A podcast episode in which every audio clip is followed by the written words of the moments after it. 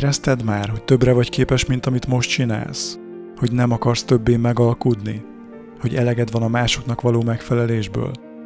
Ha igen, akkor jó helyen jársz. A nevem Bolya Imre. A Karizma podcastet hallgatod. Célom, hogy rátalálja benned rejlő karizmára, hogy a legtöbbet tud kihozni az életedből. Magabiztosság, tudatosság, fejlődés. Kezdhetjük?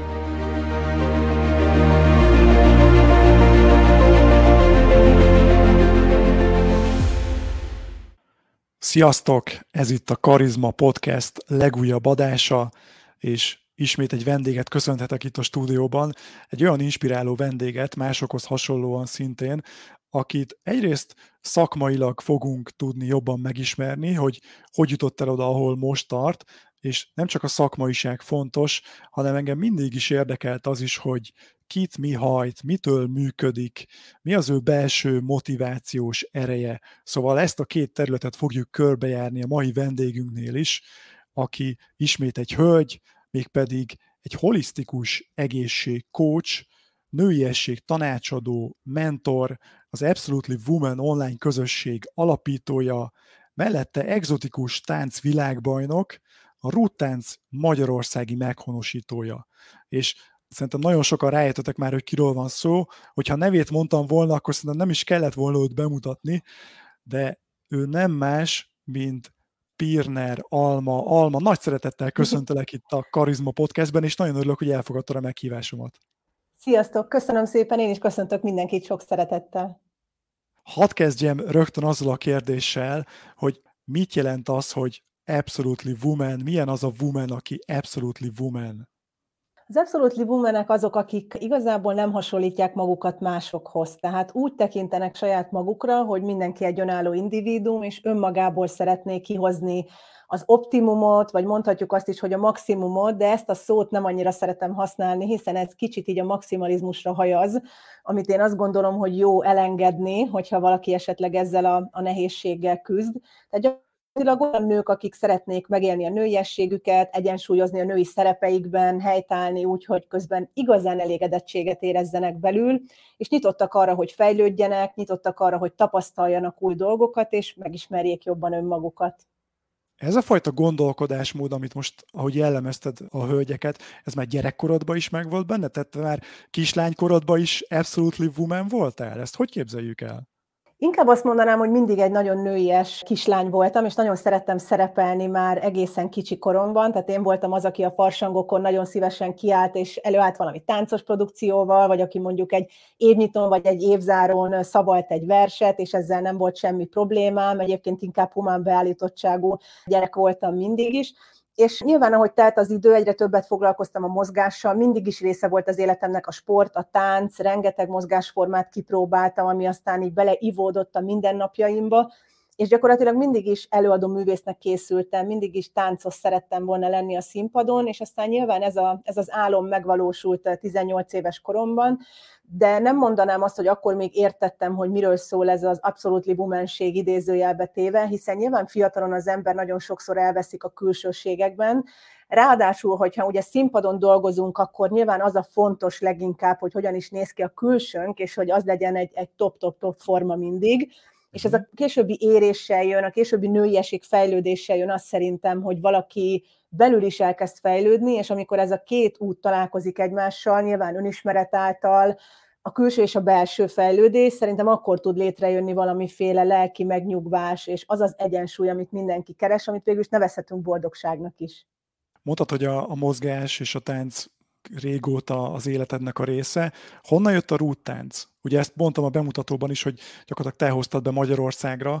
Hol találkoztál ezzel, és mi az, ami megtetszett neked igazán a rúttáncban? Természetesen, mint minden másod is az amerikai kontinensről indult, ugye jóval előrébb vannak még mindig, mint, mint mi, de hát akkor meg aztán végképp, és mivel folyamatosan turnéztam és jártam a világot különféle műsoraimmal, ott találkoztam először azzal, hogy kikerült gyakorlatilag a rúttánc az éjszakai bárokból, és ez már nem csak az a fajta szórakoztatás vagy szórakozás, amit üznek ott a hölgyek, hanem bekerült az edzőtermekbe. És mint egy mozgásforma kezdett el terjedni, és teljesen civil foglalkozású nők, mint mind kikapcsolódás, erősítés, nőiességfejlesztés, előadó művészet választották ezt a sportot, vagy nevezhetjük táncnak is, pont attól szép a rútánc, hogy annyiféle szegmense van, és annyiféle irányzata van, hogy mindenki kiválaszthatja azt, hogy mi az, ami hozzá közel áll. És akkor gondoltam azt, hogy úristen, ez milyen jó lenne, hogyha a magyar nőknek is ezt meg lehetne mutatni, mennyire sokat hozzátenne a magyar nők életéhez ez, és amikor ez megfogalmazódott bennem, akkor még ez egy olyan két-három évet váratott magára, mire az első stúdiót megalapítottam itthon. Akkor voltam egyébként 22 éves, én azóta vagyok vállalkozó, tehát akkor alapítottam az első cégemet, illetve az első táncstúdiómat, és aztán nagyon sokáig ezzel foglalkoztam, 16 éven át tanítottam hölgyeket, utána már több táncstúdiót működtettem, franchise rendszereket alakítottam ki, 8 stúdiónak voltam a tulajdonosa végül is. Voltak nemzetközi versenyek, amiket mi rendeztünk, világban világbajnokságot is rendeztünk, világbajnokaink is vannak magyarok, illetve nemzetközi bíró is voltam abban az időben, és több éven keresztül, körülbelül 6-7 évig voltunk teljesen egyeduralkodóak a piacon, amikor is megjelent az első versenytárs, és utána kicsit ugorva az időbe annyira fölhígult már ez a piac, hogy 33 évesen éreztem azt, 34 évesen, amikor várandós lettem a kisfiammal, hogy ideje váltani, és én ezt már nem szeretném tovább folytatni különféle okokból, de az elsődleges szempont az volt, hogy sokkal több időt szerettem volna a családommal tölteni, mint édesanya, és azt gondoltam, hogy eljött az idő, amikor, amikor váltani kell, és így igazából eladtam a társstúdióimat, és visszavonultam a színpad világából is. És ezután indult az Absolutely Woman koncepció és közösség? Akkor érezted, hogy ez, ez a te hívásod? Ez hogy történt?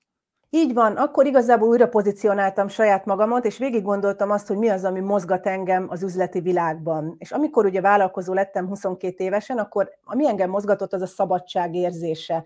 Az, hogy nekem ne legyen főnököm, az, hogy szabadon tudjak döntéseket hozni, amiért nyilván felelősséget is kell vállalni, a bukás is sokkal nagyobb, a felelősség is, főleg, hogyha valaki ilyen pionírként, zászlóvivőként tevékenykedik, és gyakorlatilag én az egész életemet így éltem le idáig, tehát inkább szeretek a sötétben tapogatózni, de elsőként menni, mint követni valakit és egy biztonságosabb életet élni, ez, ez a személyiségben is, meg igazából a viselkedésemben is benne van. Mm-hmm. És aztán jött egy váltás, megnéztem azt, hogy mi az, amin van, mi az, amin tudásnak a birtokába vagyok, mi az az ismerettség, amit ugye tudok kamatoztatni, mi az a, a közösség, ami ugye ott van több száz, több ezer nő, aki már találkozott velem személyesen, és hogyan tudnám ezt az egészet valahogy újra pozícionálni úgy, hogy visszatérjek oda, ami az én belső hajtóerőm és motivációm, ugye a szabadság érzése, viszont ezt elvesztettem én menet közben a vállalkozói létben, mert gyakorlatilag a saját magam rabszolgájává váltam, amikor ugye a táncstúdiókat üzemeltettem, és rengeteget kellett dolgoznom, tényleg hétfőtől vasárnapig volt, hogy négy napot nappal dolgoztam, három napot éjszaka, mert párhuzamosan ugye még ott voltak a fellépések is, és ezt az ember érzi egy idő után, hogy ez nem az, amit én szeretnék, tehát hiába is vagyok vállalkozó, ezt már egy gyermek mellett, család mellett nem szeretné folytatni, és akkor kezdtem el online-osítani a vállalkozásomat, megalapítani az Absolutely Women online közösséget, és amit csak tudtam átültetni onlineba, amit eddig offline csináltam, és nyilván felhasználva azokat a lehetőségeket, kapcsolatokat, illetve azt a tudást, aminek birtokában voltam a korábbi 16 évből, illetve rengeteg új dolgot kellett megtanulnom természetesen, ami az online vállalkozás velejárója, hiszen a szövegektől kezdve a szélszoldalakon át mindent én írtam, én csináltam, én szerepeltem ugye a videókon, tehát ez egy elég komplex munka volt, de én nagyon-nagyon szeretek tanulni, úgyhogy ez inkább izgalommal töltött el, mint tehernek éltem meg. Ez azt jelenti, hogy továbbra is mindenről te döntesz, a stratégiát te alkotod, csak vannak körülötted segítők? Mekkora csapattal dolgozol most így az Absolutely Woman keretein belül? Ezt hogy képzeljük el?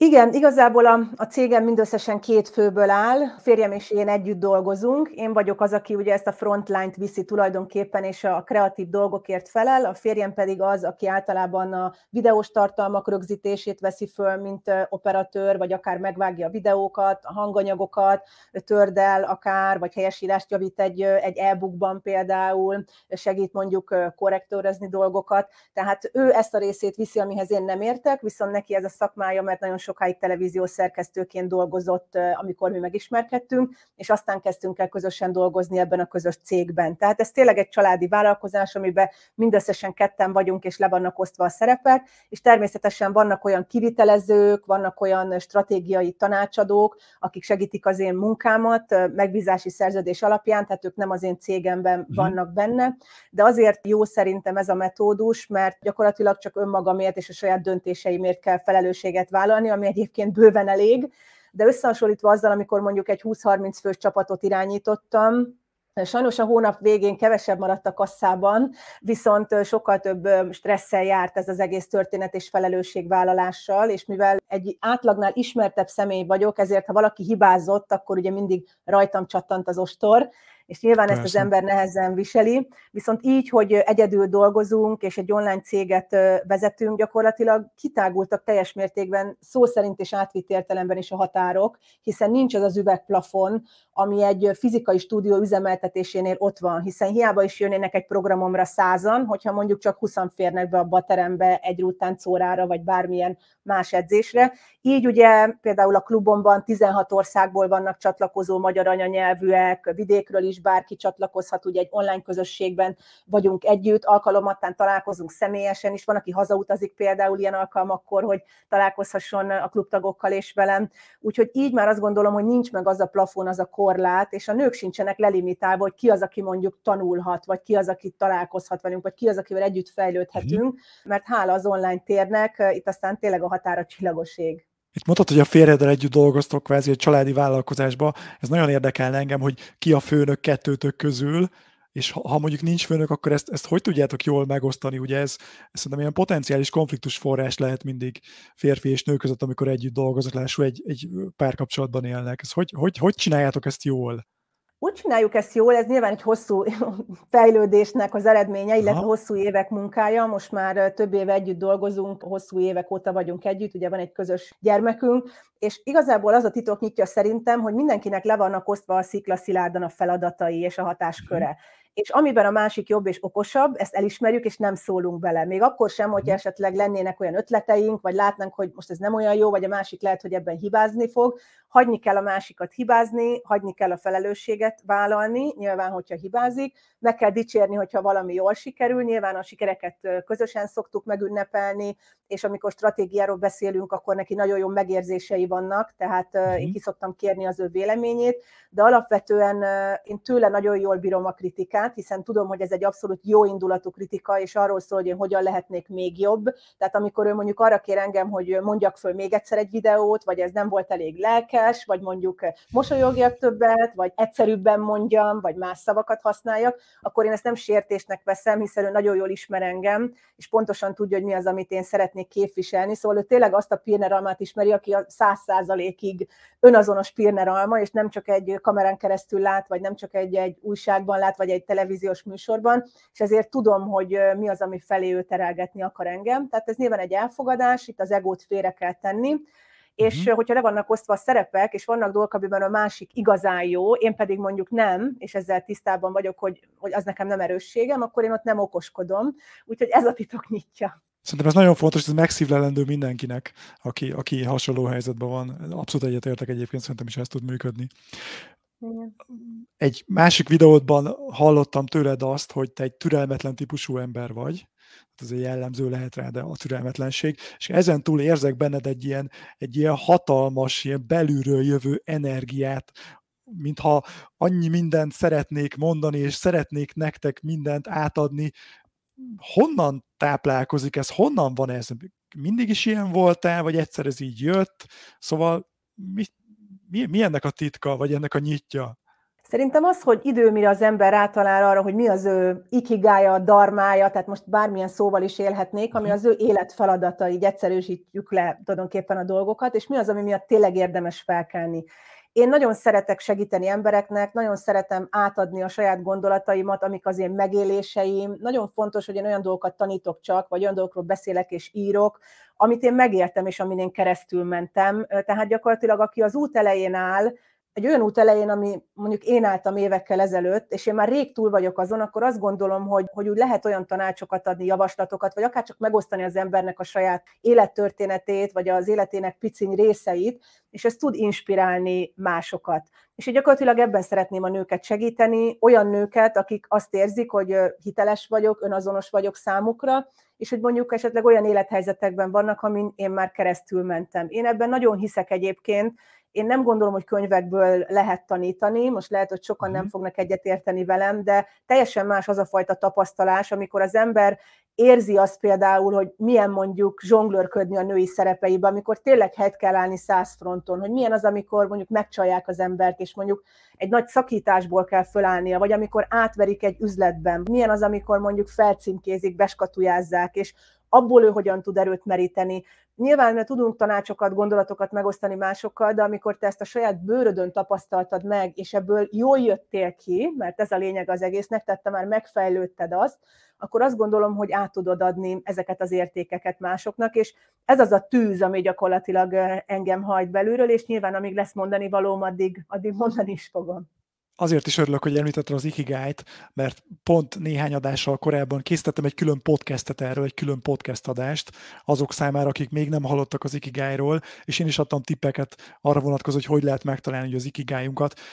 Neked mikor lett meg ez a fajta ikigájod, életfeladatod? Egy konkrét momentumhoz köthető, vagy ez egy folyamat volt? Hogy találtál rá erre?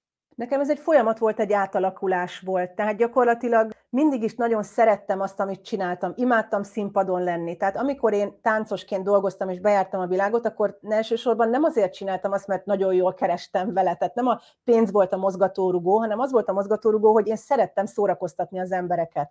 Tehát akkor én abban kiéltem magam, megéltem magam, rengeteget tanultam magamról, rengeteget tanultam másokról, de amikor úgy éreztem, hogy ebből már elég volt, és tovább szeretnék lépni, akkor ugye megtettem azokat a lépéseket, ami nyilván afelé ment, hogy mondjuk kezdjek el vállalkozni vállalkozni teljesen a nulláról, nagyon-nagyon fiatalon, és nyilván én is megfizettem a tanulópénzt, aztán ott volt bennem az a motiváció, hogy folyamatosan abban is fejlődjek, tanuljak, valamiféle egyediséget, különlegességet képviseljek, mert nekem igazából ez a mozgatórugom elsősorban, hogy szeretek mindig zászlóvivő lenni, szeretek kísérletezni, uh-huh. szeretek valami olyan dolgot csinálni, amit más még nem csinált, vagy olyan helyeken járni, amit más még nem járt, nem szeretek unatkozni, tehát nem bírom, amikor valamiféle monoton dolgot kell folyamatosan csinálnom, és ezt a hétköznapi életemben is nagyon jól tudom kamatoztatni, hogy váltogatom a kreatív és az administratív munkákat különböző napokon, váltogatom a home office mondjuk az otthonról elmenetellel, váltogatom a sportokat, a hobbikat, amiket csinálok, hogy érezzem azt a belső tüzet, hogy igen, élek, és hogy ez, ez engem föltölt, vissza tud tölteni ezzel az energiával. De ez egy folyamat volt, mire eljutottam ide, és nekem például nagyon kellett ahhoz, hogy az abszolút moment például az legyen, ami most, hogy én megéljem az anyaságnak a csodáját is. Tehát azt gondolom, hogyha nem vállaltam volna gyermeket, akkor nem érezném mennyire kereknek ezt a történetet, és nem mhm. érezném mennyire elégedetnek magam, és nem is érezném hitelesnek magam igazából, hogy mondjuk olyan témákban adjak tanácsot, hogy mondjuk milyen nőként is egy kapcsolatban működni, amikor van egy gyermekünk, vagy milyen az anyaságból visszatérni egy kicsit a, a szenvedélyes női mi voltunkba, vagy milyen az, amikor egyensúlyozni kell a szerepeinkben, mint feleség, mint vállalkozó nő, mint önmegvalósító nő, mint anya. Tehát lehet, hogy mindenkinek vannak erről gondolatai, de más, amikor azért valóban ott van egy gyerek, és ezt szeretnéd jól csinálni, és szeretnéd megtalálni tényleg azt az egyensúlyt ebben az egészben.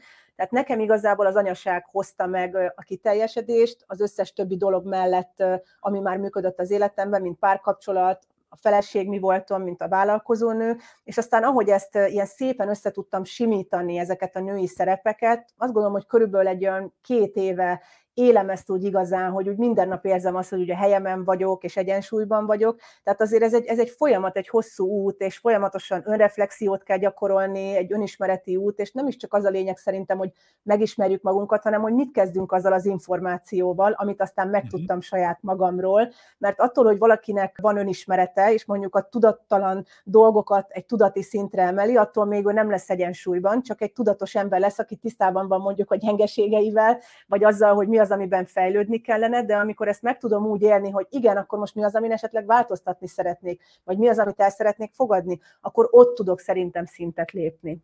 Az önismeret erejében én is abszolút hiszek, sőt szerintem ma önismeret nélkül nem igazán tud az ember kiteljesedni, és sokan beszélnek a személyiségfejlődésről, de szerintem a személyiségfejlődésről mindig az önismeret van, mert minél jobban ismerjük magunkat, akár a vakfoltjainkat, a belső működésünket, annál inkább tudunk fejlődni. Nem csak a folyamatos fejlődésről van itt szó, hanem egy ilyen belső utazásról, oda a sötétebb, mélyebb részeinkbe is olykor. De ahogy érzem, hogy te ezen már nagyon sokat haladtál előre, és azt szeretném kérdezni, hogy ezen az úton, ebben a folyamatban tudsz mondani néhány konkrét tanítót, mentort, könyvet, akár itthon, akár külföldön, akiket te érdemesnek tartasz arra, hogy megemlíts? Rengeteg ilyen tanító van, tehát hogyha most a külföldieket nézzük, akkor beszélhetnénk akár a buddhista tanítókról is, beszélhetnénk akár Dalai Láma könyveiről is például, vagy hogyha egy picit modernebb irányba kellene elterelnünk a dolgokat, akkor akár Tony Robbins előadásairól is, könyveiről is beszélhetnénk, amik azért eszenciálisak, azt gondolom, hogyha valaki fejlődni szeretne. De szerintem pont arról szól a mai világ, hogy annyira túlkínálat van, pozitív értelembe mhm. véve, a mentorokból, inspirációs trénerekből. Én azt, hogy valaki motivációs előadó vagy tréner, én azt a szót nem szeretem használni, mert azt gondolom, hogy a motiváció az belőlünk kell, hogy jöjjön, és inkább inspirálni Igen. lehet embereket. De mondjuk nevezzük inspirációs előadóknak őket, hogy azt kell megnézni inkább egy embernek, hogy kivel tud igazán kapcsolódni mert nem mindig arról szól ez a dolog, hogy ki a jó szakember, hanem arról szól, hogy valakivel érzem azt, hogy én szeretném az ő tanításait, érzem azt, hogy engem megérint, úgy kommunikál például, hogy az az én szűrőmön átmegy és be tudom fogadni, vagy lehet, hogy egy zseniális tanítóról beszélünk, de mondjuk olyan nyelvezetet használ, vagy olyan stílusban ír, vagy tanít, vagy beszél, ami nekem nem megfelelő, vagy az én személyiségemmel nem passzol. Tehát én inkább azt mondanám, hogy ki kell próbálni különféle stílusokat, akár például, amikor egy meditációról beszélünk, vagy bármiféle önszugessziós, vagy inspirációs technikáról, vizualizációról, ki mit használ ugye a, a stresszkezelésre, a stressz megküzdésre, vagy a reziliencia fejlesztésre, mindenkinek más fog bejönni. Lehet, hogy ez van akinek egy légzés, van akinek egy meditáció, van akinek egy hanganyag meghallgatása, és szerintem ugyanez a helyzet a, a mentorokkal is, hogy nem lehet azt mondani, hogy ez mindenkinek százszázalékosan megfelelő lesz. Lehet, hogy valakinek abszolút nem fog bejönni. Itt az a lényeg, hogy kísérletezzünk, és ha viszont rátalálunk egy olyan emberre, aki hiteles számunkra, akkor ott azért abban érdemes fejlődni és jobban beleásni magunkat, de lehet, hogy ez csak egy bizonyos periódusában az életünknek fog elkísérni, hiszen ahogy mi is mhm. változunk, én például visszaemlékezve a saját spirituális fejlődésemre, hosszú évekkel ezelőtt Louis Hay-jel kezdtem uh-huh. akit azért nagyon sokan ismernek, egy nagyon Igen. híres spirituális tanító, leginkább ezeket az önszuggesziós, önreflexiós dolgokat hozta be, amit ugye az egész világ ismer, azokat a pozitív megerősítéseket, amiket mondogatunk magunknak, jelentő módban, egyes szem első személyben, és ilyen nagyon egyszerűen tanított abban az időben. De amikor az ember 20 éves, akkor valószínűleg csak annyit tud befogadni. De lehet, hogy ez elindítja egy olyan úton, amire azt mondja, hogy ú, tényleg itt, itt most már ez többről szól, vagy hogy tényleg lehet, hogy akkor én vagyok az ura a saját életemnek, vagy a, a saját jövőképemnek, vagy tényleg én irányítok. És aztán ugye jött például a, a Secret, a titok sorozat, aminek ugye több része van, ebből ugye készült Igen. a könyv, a film, és az is egy ilyen hatalmas nagy innováció volt, és egy ilyen nagy megvilágosodást hozott. Nagyon sokan azt mondták, hogy úristen, akkor most tényleg én rátaláltam az élet értelmére és a bölcsek kövére. Aztán lehet, hogy ez is lecseng egy idő után, mert azt mondom, hogy ez már kevés, nem mondott újat, és mondjuk tovább szeretnék lépni. Tehát szerintem pont az a lényeg, hogy a, a saját korunknak, életkörülményeinknek, és nyilván a, a szituációnknak megfelelően megtaláljuk azt, aki abban az adott időszakban inspirálni tud minket. A mostani időszakodban számodra ki az, aki mentornak tekintető? Akár követed, hallgatod, nézed a videóit, könyveket olvasol tőle? Van-e most ilyen ember? Most legutóbb például pont a Dalai Lámának olvastam az Öröm könyvét, ami egy, egy nagyon-nagyon jó könyv, és, és nagyon szeretem. Tony Robbins tanításait azóta is követem, tehát nagyon-nagyon szeretem azt is, illetve most ilyen nagyon mindenevő vagyok, tehát ugyanúgy olvasok például regényeket, szórakoztató irodalmat, mint ahogy mondjuk egy üzleti könyvet, vagy egy marketinggel kapcsolatos könyvet, ebben is az egyensúlyt keresem. Volt idő, amikor nagyon-nagyon sok üzleti könyvet olvastam, és a szabadidőmben sem voltam hajlandó olyan dolgokkal foglalkozni, ami igazából csak kikapcsol. Tehát ami csak arról uh-huh. szól, hogy jól érezzem magam és töltődjek. Úgy voltam vele, hogy én ezt az időt nem vesztegethetem el, mert hogy muszáj, hogy itt is valamit magamba szívjak, és legyen ebbe is valami tanítás. És akkor besokaltam. Ez, ez most következett be egy pár hónappal ezelőtt, és elkezdtem kizárólag regényeket olvasni, és, és azokat faltam, és mondjuk 15-20 regényt elolvastam az elmúlt időben, amiből ugyanúgy egyébként lehet tanulni, meg a fantáziát, kreativitást rendkívüli módon serkenti, vagy megismersz különböző országokat, kultúrákat, kultúrákat, tehát más módon fejleszt, de mondjuk látszólag semmi köze nincsen a, a bizniszemhez, de például ebben is megtaláltam azt, hogy az írói képességeimet nagyon-nagyon jól tudja fejleszteni mm-hmm. az, hogyha olvasok ilyen jellegű laza regényeket is, vannak olyan sztorik, amiket lehet, hogy majd esetleg át tudok ültetni a, a következő vagy a sokadik könyvemben, mert egyébként terveim közt szerepel majd a regényírás is, ami nem mhm. önsegítőkönyv, vagy nem életmóddal kapcsolatos tartalmak, úgyhogy meglátjuk még, hogy mit hoz a jövő. Ha már írói képességekről beszéltél és könyvről, akkor ugye megjelent nemrég a második könyved. Az első, ezt én nem is tudtam egyébként, de hogy te már írtál egy könyvet a rúttáncról, ami a mai napig kapható. A második könyved viszont ugye az Absolutely Woman ségről szól. Mesélsz picit erről a könyvről, hogy hogy, hogy teljesít eddig, hány nőhöz jutott már el, mi a, mi a könyvnek a koncepciója? Könyvnek a koncepció az, amiről beszéltünk is az elején, ugye Absolutely Woman nőiesség mesterfokon, legyél önmagad legjobb verziója. Tehát ez pont arra tanítja a nőket, hogy hogyan találják meg magukban a saját erőt, elengedve a külvilág elvárásait, az összehasonlítgatást, és úgy írtam meg ezt a könyvet, hogy mintha pici könyvek lennének egy nagy könyvben, tehát gyakorlatilag a fejezetek, ami az élet különböző területeire is kitérnek, tehát van nyilván a belső fejlődésről szó benne, a külsőségekről, életmódról, nőies mozgásról, stílusról, párkapcsolatról, emberi kapcsolatokról, ikigáról is szól például egy fejezet, uh-huh. anyaságról, hivatásról, hogy mindenki érezze, hogy mi az, ami megszólítja őt ebben a könyvben, és nem kell 400 oldalt elolvasni elejétől a végéig. Egyébként mhm. rengeteg gyakorlati tanács van benne, rengeteg önreflexiós feladat, és nagyon sok storytelling, hiszen ahogy mondtam, ugye sokkal jobban meg lehet szerintem ismerni az embernek saját magát, hogyha vannak benne olyan személyes történetek, amivel esetleg tud azonosulni, és ami lényeges, hogy én nem szeretnék egy ilyen elérhetetlen tanítóvá, vagy nem tudom én kivé válni, tehát ez számomra nagyon fontos, hogy érezzék azt a nők, hogy igen, én is keresztül mentem dolgokon, igen, én is azért beszélek ezekről a dolgokról, mert megéltem már, ezt kijöttem belőle, túl lehet élni, lehet az embernek a saját javára fordítani az akkor megélt látszólag negatív dolgokat is, és gyakorlatilag mondhatnám, hogy egy ilyen self-help book, egy ilyen önsegítő könyv, uh-huh. de inkább egy komplex életmód könyvnek mondanám, ami tényleg kitér minden életterületére a nőknek, és segít nekik abban, hogy hogyan fejlődjenek a saját életünkbe, de ez nem azt jelenti, hogy bárki is rossz pozícióban lenne, vagy hogy úristen, mennyit kéne fejlődni. Tehát én ezt nem szeretem sugalni a nőknek, hogy nem elegek, hanem pont azt mutatja meg ez a könyv, hogy elegek, csak ezeket a dolgokat kell felfedezni magukba, és inkább azon dolgozni, hogy hogyan szeparálódjanak le ugye a külvilágtól, ahogy mondtam, az elvárásoktól, hogyan változtassák meg a mindsetjüket, nagyon fontos a gondolkodásmódjukat, a családi hozott mintákat akár, vagy azokat a mögöttes hitrendszereket, amiket nekem is meg kellett nagyon sok esetben változtatnom, rengeteg esetben az életemben, mert rájöttem arra, hogy azért ismétlődnek meg bizonyos dolgok az életemben, mert én gondolok vagy hiszek valamit dolgokról, hogy ezt nem lehet másképp csinálni, és nyilván egy csomó ilyen dolog cseng a fejünkben folyamatosan, hogy mondjuk csak nagyon kemény munkával lehet megfelelő Igen. pénzt keresni, vagy hogy egy olyan nőt, mint te biztos nem fog egy normális férfi elvenni feleségül, vagy ezek olyan dolgok, amiket én folyamatosan hallottam.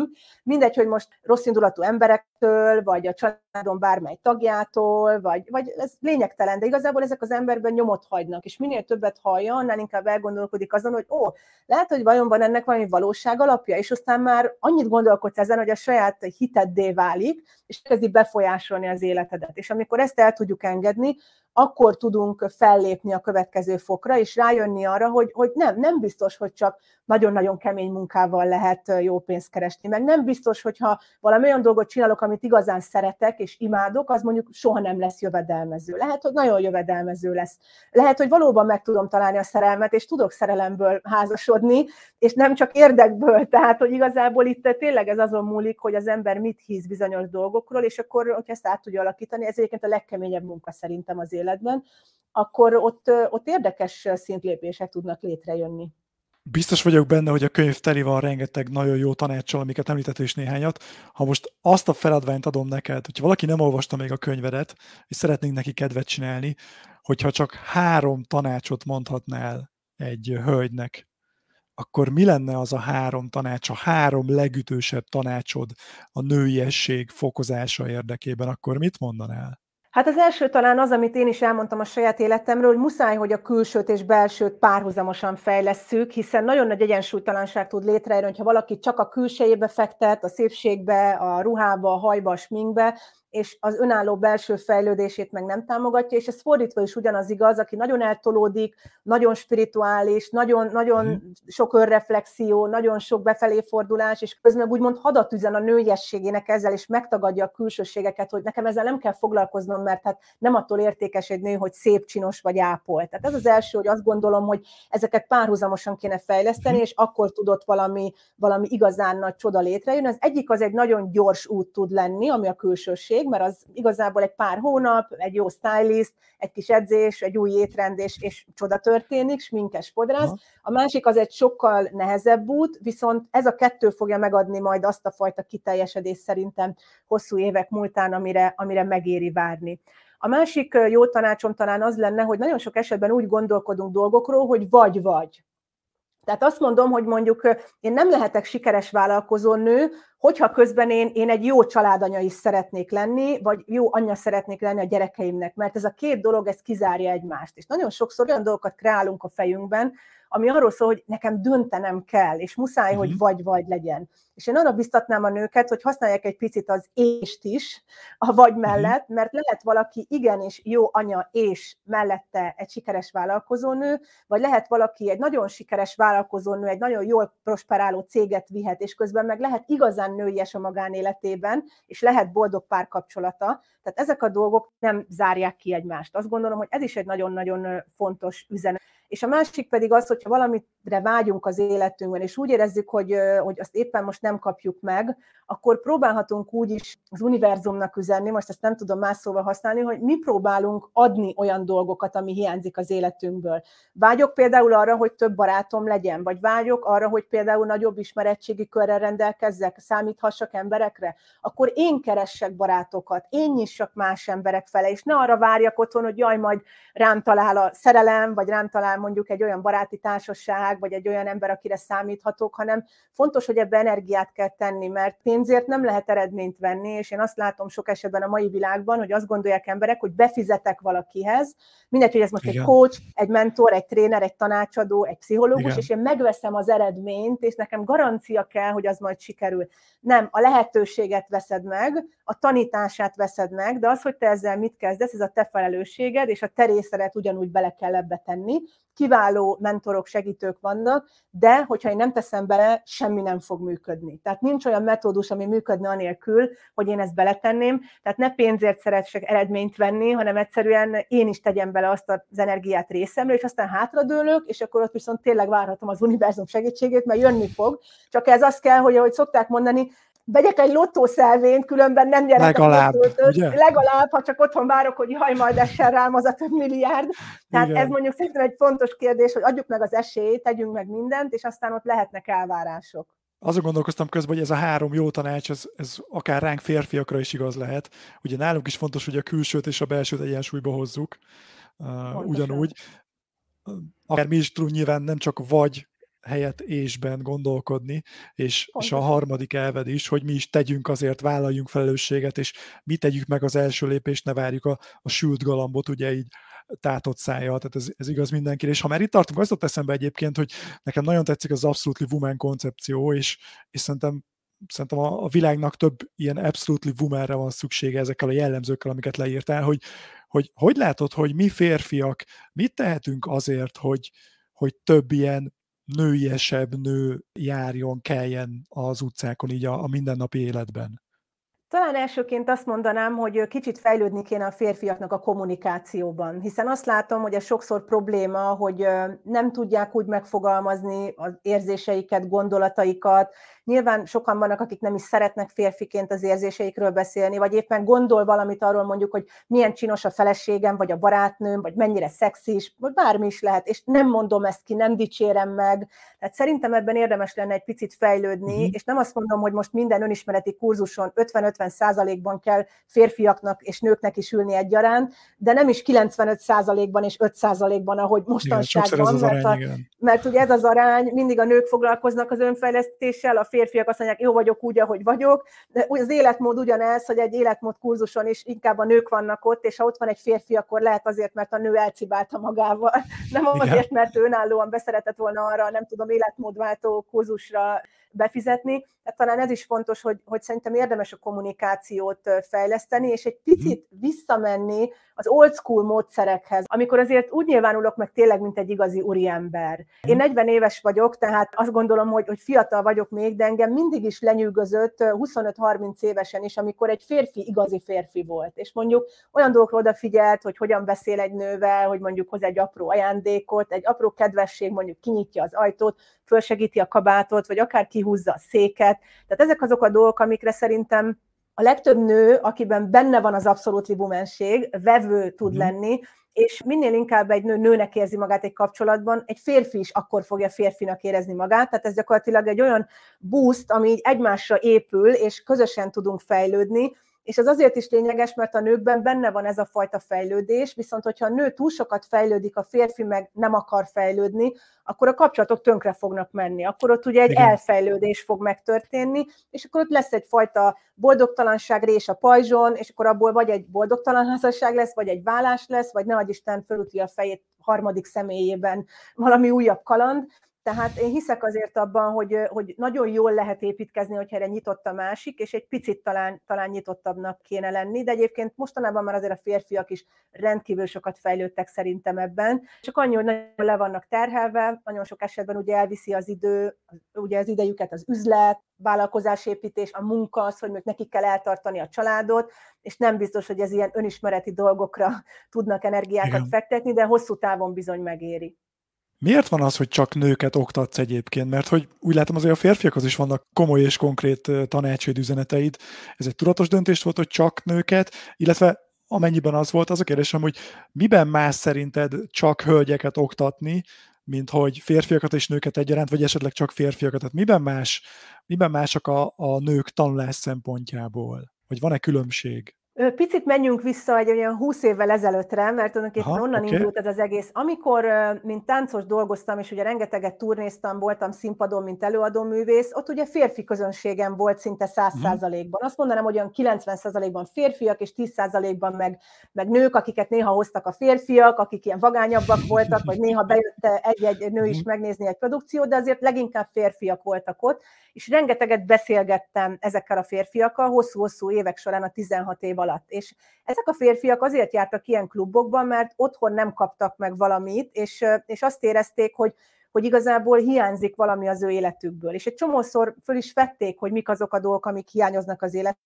és én azt éreztem, hogy ezek nem olyan dolgok, amik, amiket lehetetlen lenne megadni egy párkapcsolatban. Mm. És mivel rengeteg tapasztalatot szereztem a beszélgetések által, tehát nagyon kiismertem a férfiakat, ha. és nem csak Magyarországon, hanem a világ minden táján, tehát tényleg több kontinensen éltem kint, Ausztrálián át, Kanadát, ott tehát tényleg rengeteg helyen, úgyhogy nagyon merítés, hogy úgy szóljak, korosztályban mhm. is, meg lokációban is, és amikor elkezdtem a rútáncot oktatni, akkor rájöttem arra, hogy, hogy miért ne lehetne megtanítani ezeket a hétköznapi nőket idézőjelbe, és a szó legnemesebb értelmében természetesen, arra, hogy, hogy ők is meg tudják azt adni, ami miatt mondjuk egy férfi eljön egy ilyen klubba, és mondjuk megnéz egy műsort. Miért is ne? Miért ne tanulhatna meg egy nő egy olyan produkciót? Vagy élhetne a nőiességével, azzal a bája, a rafinériával? Miért kéne lemondani ezekről a dolgokról?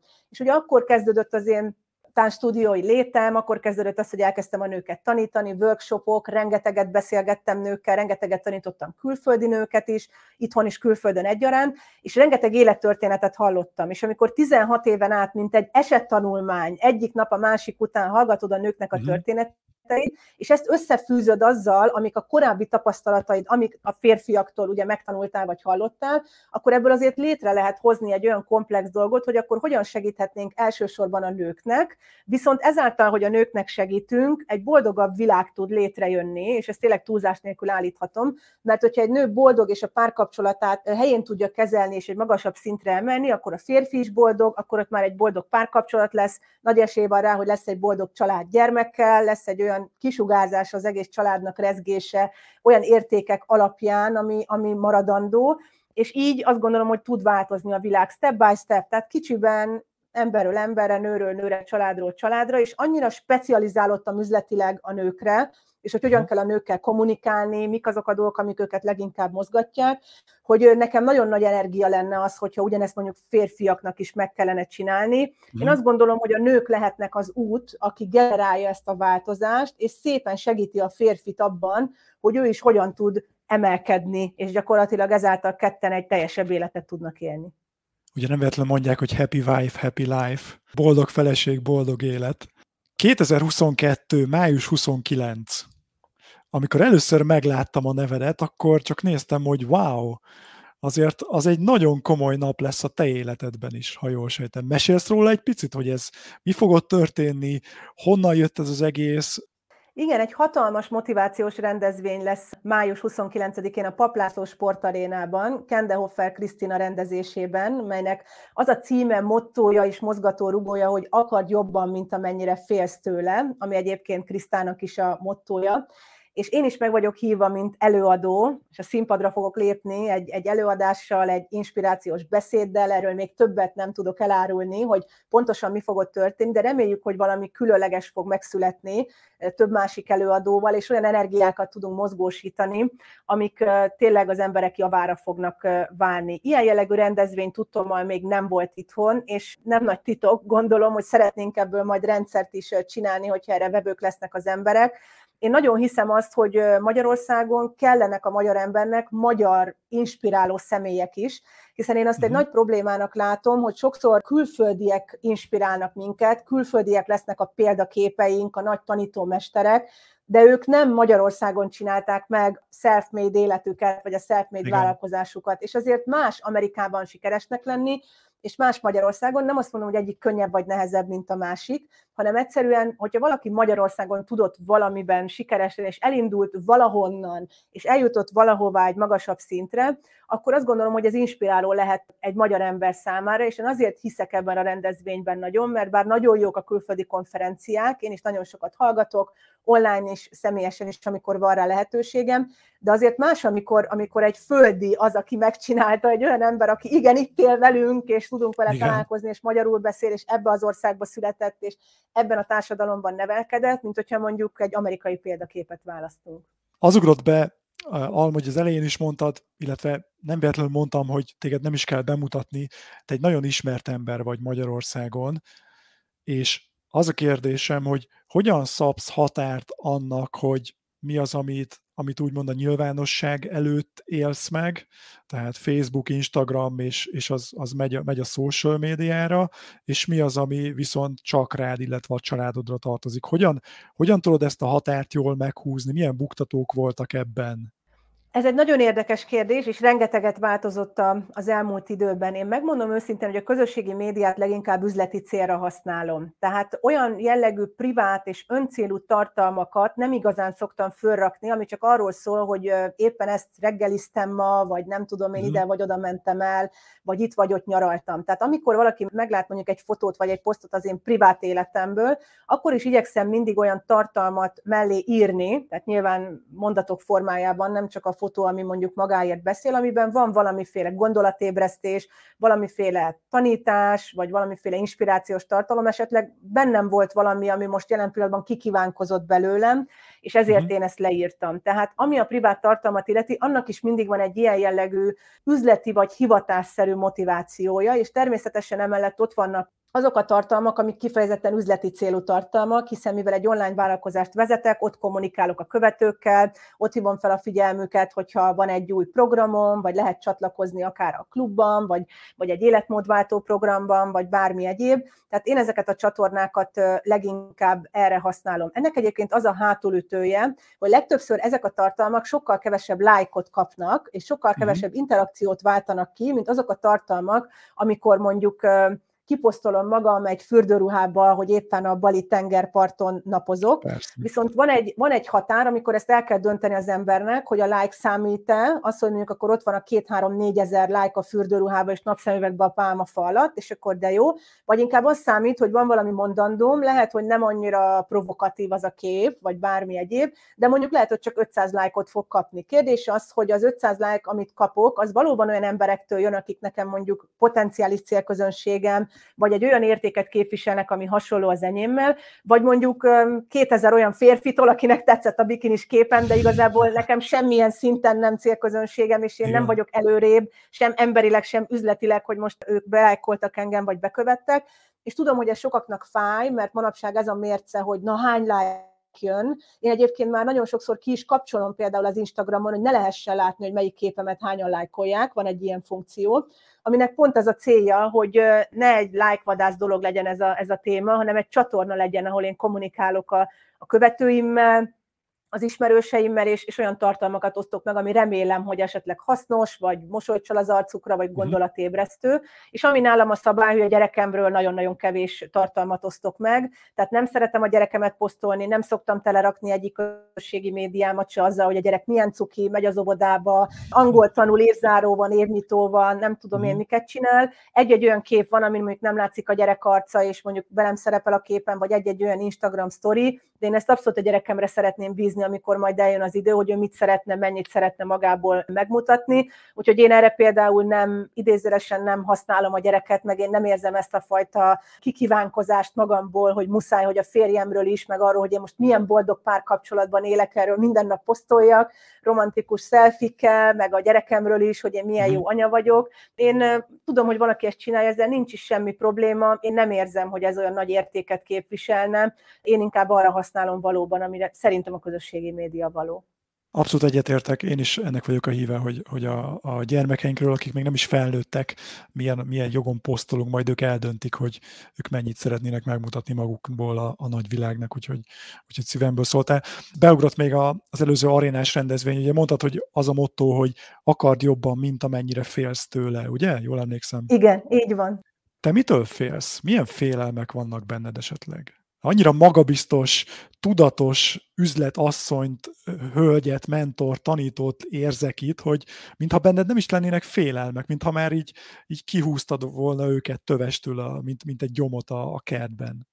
Ez érdekes egyébként, amit mondasz, mert inkább onnan közelíteném meg, hogy nagyon sok esetben a félelmet egy iránytűként használom. Tehát, hogy mhm. amikor van egy félelmem valami iránt, vagy valamiféle fóbiám, vagy nevezünk egy egyszerű dolgot, hogy mondjuk rettegek valamitől, teljesen mindegy, hogy most ez a búvárkodás, vagy az, hogy mondjuk egy korcsolyát, vagy egy silécet a lábamra vegyek, és ennek mindig megvan az oka, hiszen vagy az történt, hogy az ember eltörte a lábát, volt egy balesete, mm. vagy én például majdnem belefulladtam egy tóba tíz évesen, és az anyukám mentett ki, és azóta nem ismertem úgy úszni soha, hogy a fejemet betettem volna a vízbe, és búvárkodni sem mertem. És eljött a pont, amikor például azt mondtam, hogy oké, okay, hogyha itt van ez a félelem, én ezzel nem szeretnék élni, legyen ez egy iránytű számomra, hogy akkor, akkor ezt most meg kell fejlődnöm, és ebbe bele kell állni. És akkor igenis fölvettem a snorkel maszkot, és lemerültem, és egy óráig könyörgött a férjem a tengerparton, hogy de csak rakd be a fejed, csak rakd be, és nem akarom nem akarom, és, és tiszta pánikban voltam. Akár mhm. ugyanez volt például egy korcsolyával, egy síléccel, 30 évig nem vettem a lábamra semmit, tavaly kezdtem el sielni, idén pár hete volt először korcsolya a baleset óta, amióta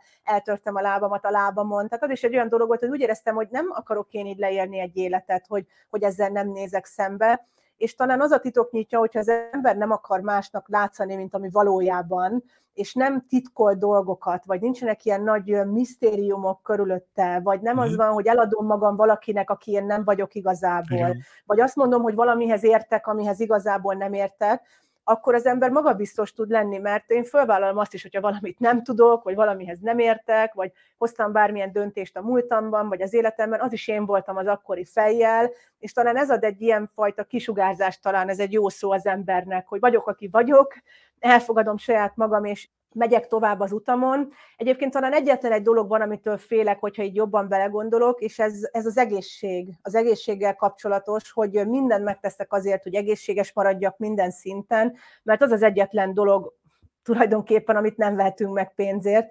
Tehát, hogy az nagyon-nagyon fontos dolog az életemben, és igen, attól tartok, hogy mi van, hogyha velem történik valami, akkor mi lesz nyilván a családommal, mi lesz a gyermekemmel, szeretném úgy hm. fölnevelni a gyerekemet, hogy egészségem teljes erejében élem az életemet, szeretnék úgy megöregedni, hogy ne szoruljak ápolásra, tehát inkább ilyen földi dolgok, ami, amitől tartok, hogy igenis tegyünk meg mindent, és vigyázzunk magunkra, és akkor még itt jön be az, hogy persze mi van, hogy az emberrel történik egy baleset, de közben meg olyat úgy eszik, meditál, jól alszik, Igen. tehát ilyen biohacker életet él, de még akkor is ott van az a, az a kis kockázat, tehát inkább ezek azok a dolgok, amik ilyen kis banális földi dolgok, de végül is az egész sok mindent keresztbe húzhat, úgyhogy próbálok mindent megtenni azért, hogy ez is is helyén legyen az életemben, és nagyon tisztelem a testemet egyébként pont emiatt. Pont tegnap olvastam egy, egy mondást, azt hiszem talán egy indiai mondást, hogy az egészséges embernek ezer álma van, míg egy beteg embernek csak egyetlen egy. És ugye sokszor pont ebben a korban kell minél inkább értékelnünk az egészségünket is tenni érte proaktívan, és ne akkor, amikor már esetleg bekövetkezik valami baj, amit így utólag próbálunk kezelni. A weboldalon olvastam egy nagyon érdekes mondatot, sok érdekeset, de egy nagyon különösen megragadott, ez pedig úgy hangzik, hogy rájöttem, hogy a példaképem igazából a jövőbeni önmagam. Ezt írtad. Az a kérdésem, hogy ez alapján hogyan jellemeznéd Pirner Almát mondjuk tíz év múlva? Mit csinál, ő hol él, hogyan él, mivel foglalkozik? Valószínűleg egy gyönyörű tengerparti házban fogok élni tíz év múlva. Hatalmas álmom, álmunk az, közös családi álmunk, hogy, hogy majd egyszer egy olyan helyen élhessünk, ahol, ahogy kinyitjuk a szemünket minden nap, látjuk a tengert, és jó az idő, és kedvesek, pozitívak az emberek, tehát mondjuk van egy teljesen más rezgése egy országnak, úgyhogy tíz év Aha. múlva már, már szerintem körülbelül itt fogunk tartani. Valószínűleg ugyanezzel fogok foglalkozni, mint amivel most is foglalkozom, csak nem biztos, hogy ennyi energiát és ennyi munkaórát úgymond bele kell tenni, hogy, hogy elérjem azokat a célokat, akár céges szinten, amiket el szeretnék érni. Remélhetőleg addigra már az Absolutely Women nemzetközi lesz, és nem csak mhm. magyar nőknek segíthetnek a, a tanítások és programok, vagy akár külföldön élő magyaroknak, hanem, hanem angol nyelven is sokkal több nőnek, és ezáltal is tudjuk tágítani ezt a határt.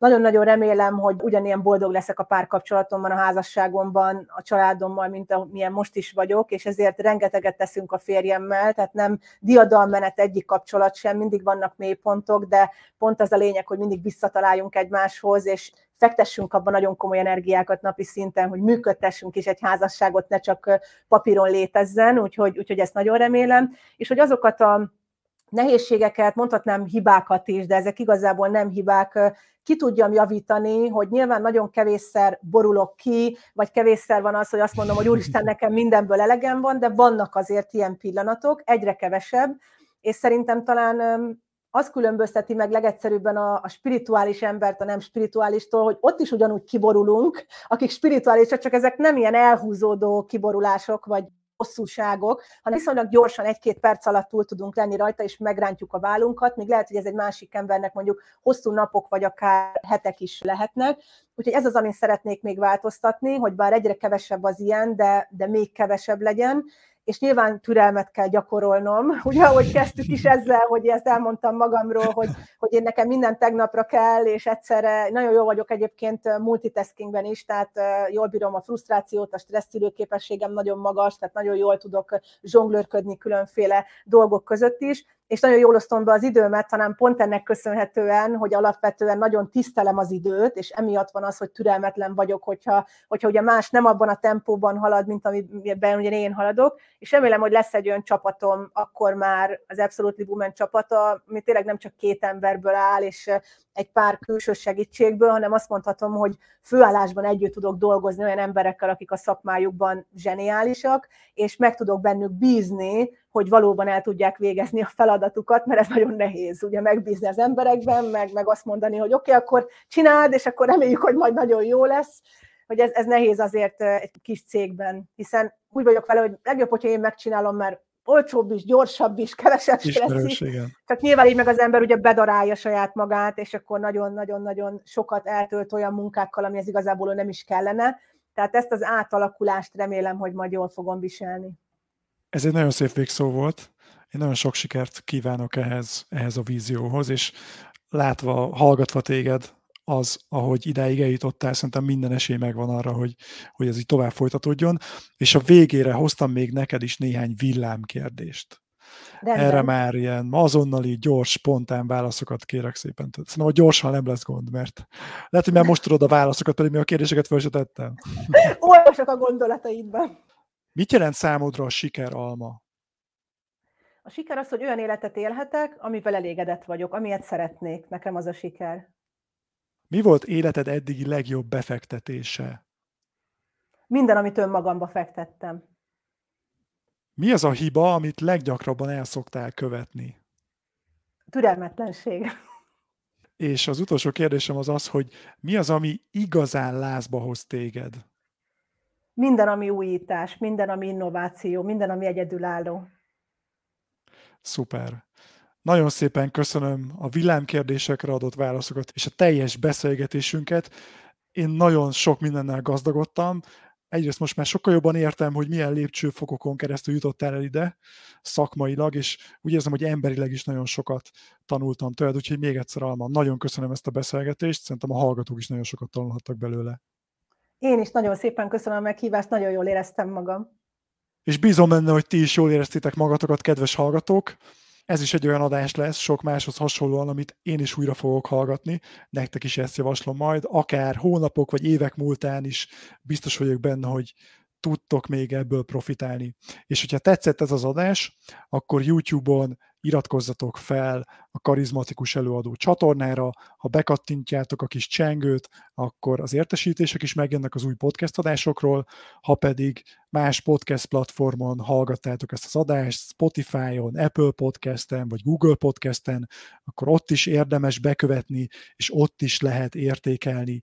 Hogyha adtok értékelést, akkor minél több emberhez el tudnak jutni ezek a podcast adások, ezeknek az inspiráló vendégeknek a gondolatai. Köszönöm még egyszer, hogy itt voltatok, találkozunk a következő adásban. Sziasztok!